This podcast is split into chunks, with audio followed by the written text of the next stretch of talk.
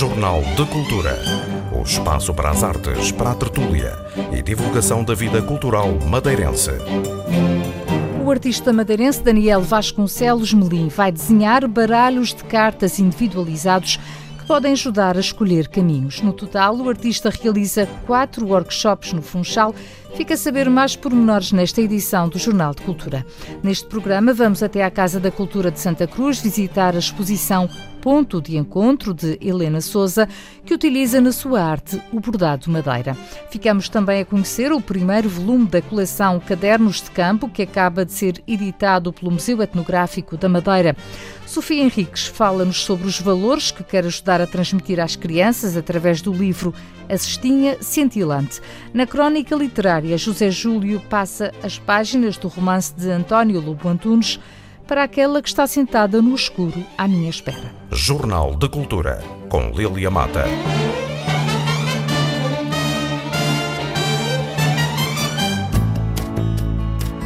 A magia está em cada um de nós. A frase é do artista madeirense Daniel Vasconcelos Melim e é o mote para um evento que alia a arte ao autoconhecimento.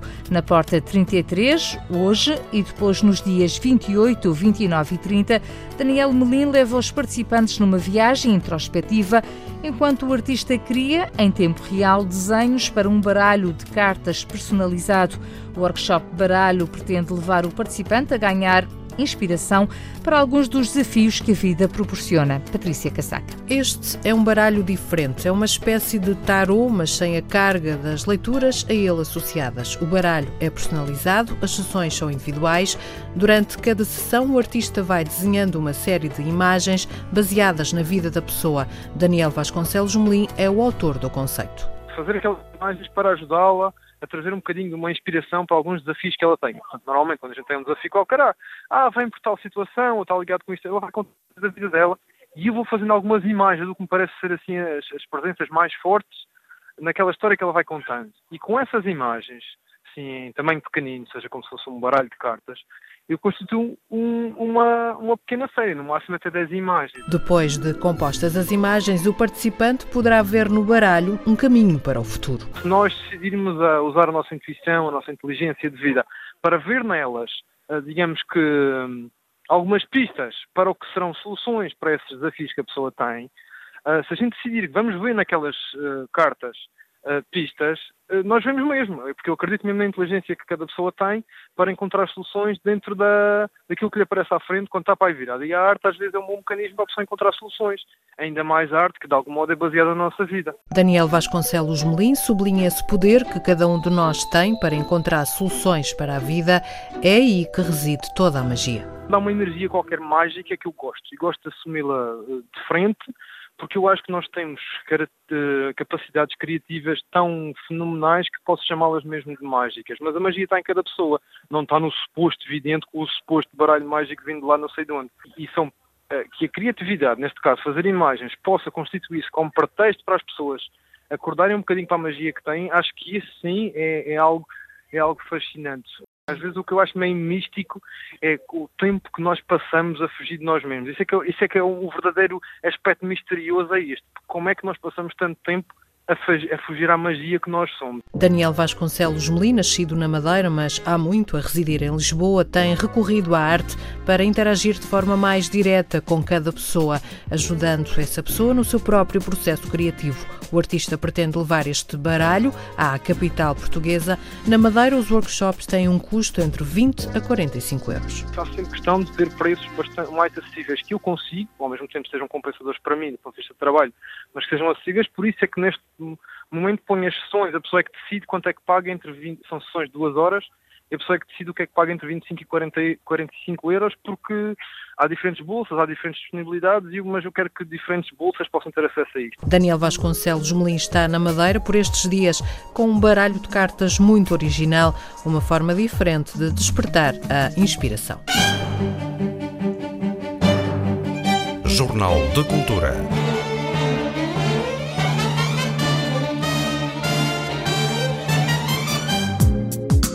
A artista plástica madeirense Helena Souza utiliza o bordado na exposição que mostra ao público na Casa da Cultura de Santa Cruz. A exposição intitula-se Ponto de Encontro e junta uma série de peças em que a artista joga com as várias expressões onde surge a palavra ponto.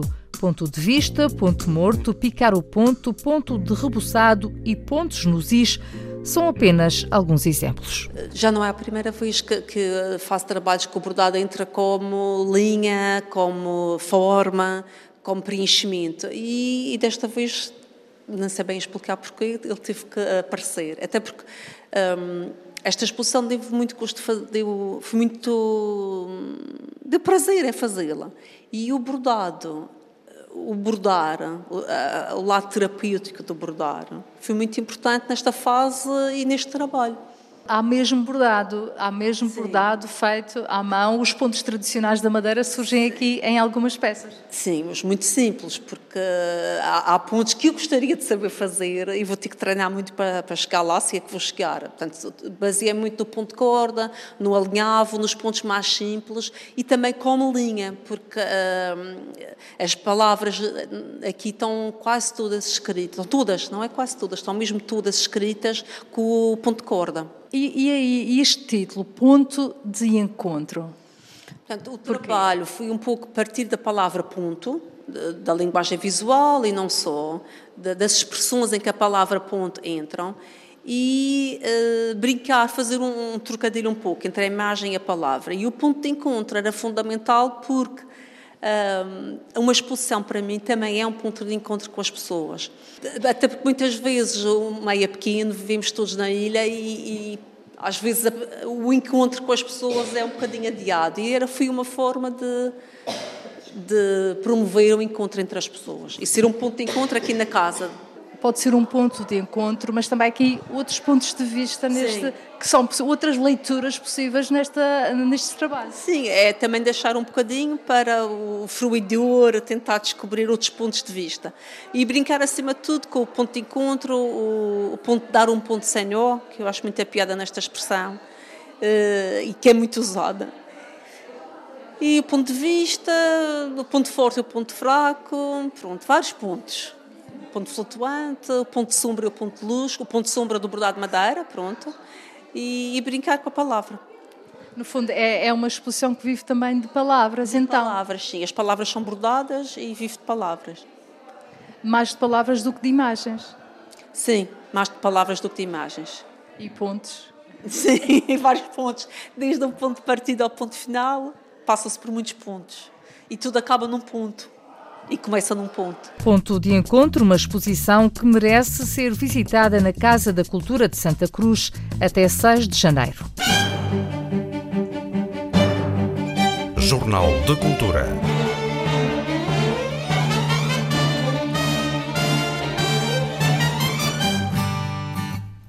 Artefactos em Canavieira é o tema do primeiro volume de uma coleção intitulada Cadernos de Campo, uma iniciativa do Museu Etnográfico da Madeira para divulgar as recolhas que têm sido efetuadas pela instituição.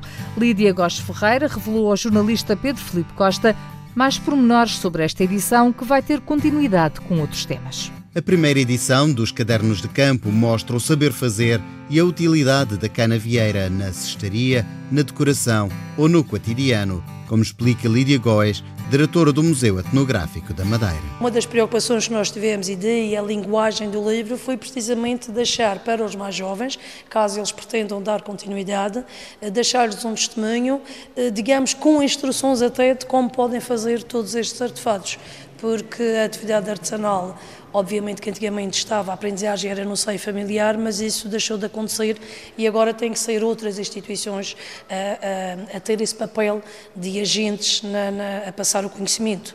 De maneira que nós também quisemos cumprir esse papel uh, pedagógico e, e, também, de certo modo, um papel social ao transmitir esse saber fazer e que, no fundo, é aquilo que, que, que faz parte do nosso património imaterial que se fala tanto e que é preciso salvaguardar. Desta forma, o Museu Etnográfico salvaguarda para que a memória não se apague. Para também dar oportunidade àqueles que quiserem dar continuidade a estas atividades, terem uh, ferramentas, digamos, para poder dar continuidade. Daí ter uh, o saber fazer de como é que se faz um cesto, como é que se faz uma joelha, como é que se faz uma gaiola. Portanto, nós tivemos essa preocupação de ter também essa vertente uh, pedagógica e que o livro também tivesse uma linguagem simples, não fosse uma linguagem muito técnica, para ser transversal. Antigamente havia muito a produção de estaria em canavieira, que eram os chamados balaios. Aliás, as pessoas quando iam às compras ao mercado, em vez dos sacos plásticos que hoje se usam, usavam precisamente estes cestos. Temos as armadilhas e as gaiolas para pássaros, temos muitos instrumentos relacionados com a tecelagem, porque as teceleiras também souberam aproveitar esta matéria-prima para os seus utensílios, e e temos uma infinidade de utensílios em cana, desde utensílios relacionados com a pirotecnia, ferramentas para hum, a olaria, os oleiros também utilizavam para trabalhar o barro, instrumentos utilizados na pesca, como os covos, até canetas para pintar com tinta da China utilizadas por artistas plásticos. Portanto, é uma infinidade de utilidades desta matéria-prima. Utilidades que hoje em dia apenas um pequeno número de artesãos ainda sabe fazer. Ainda há alguns sobreviventes, digamos. O senhor Molino no Porto Santo, mas já com uma idade muito avançada, daí, daí eu ter falado da necessidade dos mais jovens aprenderem o ofício e de serem criadas condições para que realmente haja essa continuidade da, da profissão. E aqui na, na, Ribeira Brava ainda tem o senhor Avelino Mora, que trabalha a canavieira, faz gaiolas e armadilhas para pássaros.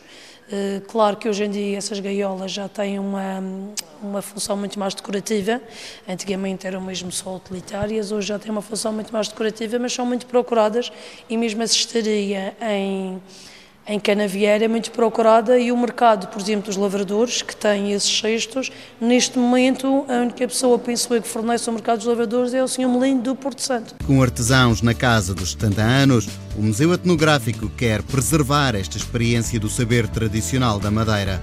Lídia Góes acredita no potencial do artesanato com estratégia e apoios para a economia regional. As próximas edições serão no próximo ano dedicadas às festas e romarias e presépios da festa. Jornal de Cultura.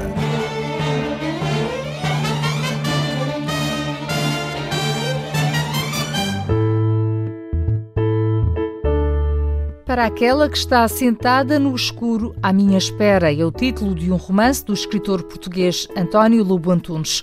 A escolha da sugestão literária desta semana é de José Júlio. O romance de António Lobo Antunes, Para aquela que está sentada no escuro à minha espera, foi publicado no dia 18 de outubro de 2016 pela editora Dom Quixote. É o 32º livro e o 27º romance de António Lobo Antunes, de 74 anos, distinguido com diversos prémios internacionais ao longo da sua carreira e eterno candidato ao Prémio Nobel. Esta obra é um livro perturbador sobre a memória ou a perda da memória.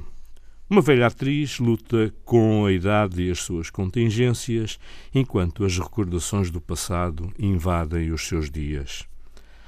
O autor chama os seus livros exercícios de ambição. Isso é um modo muito pessoal que ele tem de dizer as coisas. Um modo único no panorama literário português de olhar para o mundo e tentar descrevê-lo através de um modo de expressão muito pessoal, segundo o qual o verdadeiro romancista tem de ter vasculhado toda a vida social porque o romance é a história privada das nações. Lobo Antunes vasculhou efetivamente e descreveu todo o Portugal suburbano, a burguesia lisboeta, das avenidas novas, a classe média urbana, a velha fidalguia rural, os esquecidos dos bairros periféricos, os pornograficamente ricos das moradias de luxo, os banqueiros, os delinquentes menores, os deslocados do campo para a cidade, os deslocados das colónias para a metrópole, que aliás é um tema recorrente em, em Lobo Antunes, as cabeleireiras, os empregados de balcão, os políticos, os enfermos, os traficantes de diamantes e influências, enfim, uh, uma panóplia bastante alargada de personagens uh, com características realmente uh, de Portugalidade. A protagonista da história é uma ex-atriz de 78 anos que na juventude veio de Faro para Lisboa, conheceu algum sucesso nos palcos, foi casada por duas vezes, a primeira por conveniência económica e a segunda por desinteresse. Num processo de degenerescência mental, aos cuidados do sobrinho do marido e de uma senhora de idade, recorda o que lhe aconteceu os tempos de infância no Algarve, os passeios com o pai, a carreira no teatro, os casamentos e olha para o mundo com a confusão de um cérebro devastado, incapaz de se lembrar onde é o quarto e com as memórias antigas mais vivas e luminosas do que nunca. Ao longo de todo o livro, perpassa a voz da narradora e do autor, tornadas uma só numa monofonia em vários tons, em que a mesma voz atravessa todo o romance e atrai para si tudo o que encontra pelo caminho. Os trejeitos linguísticos que assinalam uma personagem e as imagens poéticas que denunciam o autor. Aproveite a sugestão literária da semana, leia António Lobo Antunes. Jornal de Cultura.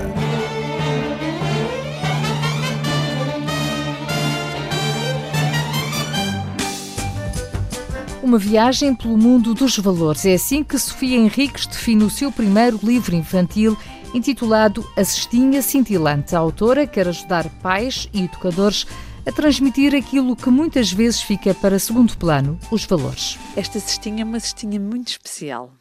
Esta cestinha leva miúdos e graúdos a viajar pelo mundo dos valores, que é algo que, na minha opinião, é sempre importante. Por mais que se diga, ah, estamos sempre a falar no mesmo, educar para os valores, educar para os valores. Podemos realmente falar muito sobre educar para os valores, mas nunca é demais. E por que não chegar até às nossas crianças de uma forma mais lúdica, através de uma história, cada vez mais notamos que as crianças, eu, na minha opinião, dizem-me que é o contrário, mas eu acho que as crianças cada vez mais gostam de ler. Gostam de ver livros novos, folhear, imagens, viajar pelo mundo da imaginação através do livro. E achei que realmente seria uma boa forma de ajudar os pais ajudar os próprios educadores, os próprios professores a transmitirem os valores, que nem sempre é fácil, porque a palavra valor já é um tanto ou quanto subjetivo. O que é este valor? Que tipo de valores é que eu vou transmitir? Então, por que não ajustar a linguagem com muitos exemplos, com a ajuda de personagens, ou seja, da mesma idade que as nossas crianças pequeninas, que é para simplificar então esta tarefa que, na minha opinião, nem sempre é, nem sempre é fácil. Pode dar algum exemplo desses valores em que insiste neste livro? Posso, olha, posso lhe dizer desde já que o nome da aldeia que estas crianças vivem é a aldeia da solidariedade. Portanto, só por si já é um, um grande valor, sem dúvida. Depois, todas as personagens, cada uma delas atribui um valor. Nós temos, por exemplo, a sinceridade, que é a importância de não mentir, a importância de sermos verdadeiros. Temos a gratidão, que também é algo que é extremamente importante e que às vezes falta tanto. E desde pequeninos é que nós temos que habituar as nossas crianças a serem gratas, porque às vezes valorizamos muito aquilo que não temos e não valorizamos aquilo que temos.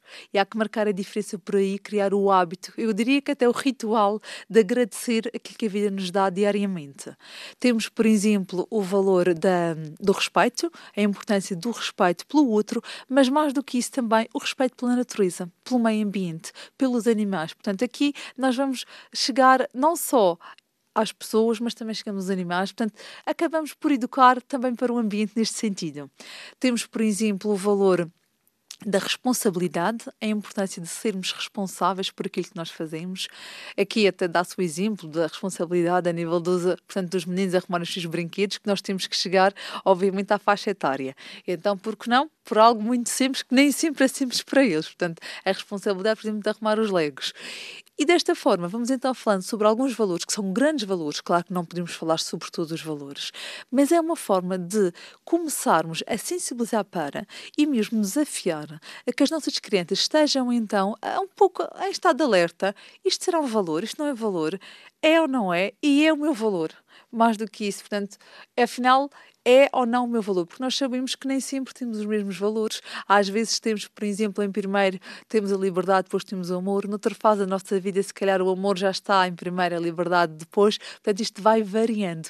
E é importante que desde pequeninos as nossas crianças já, vai, já, já vão sentindo o que, é que são os valores, quais são os meus valores, porque depois isso vai influenciar muito o seu sucesso, a nível de conseguir ou não atingir os seus objetivos e saber ou não realmente aquilo que é importante para elas. A Sofia trabalha com crianças? Sim, eu trabalho com crianças e ainda mais do que com crianças, trabalho muito com educadores e com professores. O que uh, me faz ainda estar mais alerta para esta situação pelos, uh, pelo feedback que me dão que é a falta de realmente instrumentos e estratégias para trabalhar estas áreas.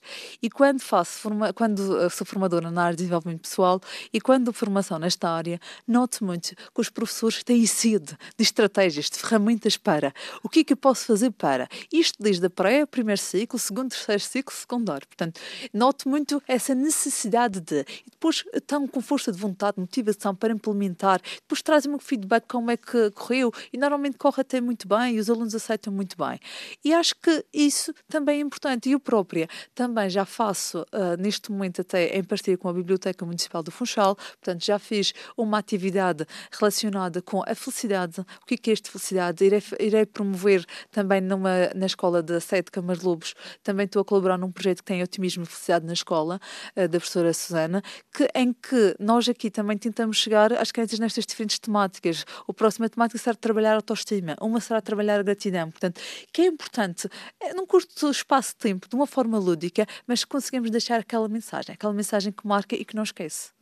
Já tem planos para mais livros? Assim, já tenho planos para mais livros. Ora, isto, esta é uma pergunta que muitas pessoas têm-me colocado e realmente até, até me tem feito pensar. E eu, o que eu já pensei era, e que há dias também por uma conversa que estava a ter com uma mãe eh, que tem o um filho na, na pré e que, e que me dizia, ah, eu não percebo porque que o meu filho que está na escola e depois chega-me a casa, ah, mamãe, mas os meninos não podem chorar. Portanto, e às vezes chegam, chega esse, chegam, é um pouco transmitida essas ideias que os meninos têm que ser mais fortes que as meninas. Com os meninos, por exemplo, não vestem o rosa e as e as meninas, as meninas já podem vestir o azul, mas um menino de rosa às vezes já, já não pode ser. Portanto, e eu acho que era importante, uh, de certa forma, chegar uh, a estes pontos que são tão sensíveis e que se calhar não têm uma lógica de existir este tipo de preconceitos e encontrar uma forma de, através de um livro, de uma história, conseguirmos também uh, trabalhar e, des, e de desmistificar e prevenir este tipo de preconceitos que podem existir. Porque não há necessidade de existirem de tudo e que só irão prejudicar depois estas crianças já numa fase adulta, porque vão ficar com aquelas ideias e vão acabar, por exemplo, a nível do choro, poderão acabar por não demonstrar as suas emoções, e se nós temos emoções, temos que vivê-las, e, e, realmente, e às vezes temos que realmente demonstrá-las para que depois também no, voltemos a nos sentir bem. Portanto, pense que se realmente escrever um novo conto que não está nada de parte, vamos ver agora como é que a nossa cestinha corre, não é?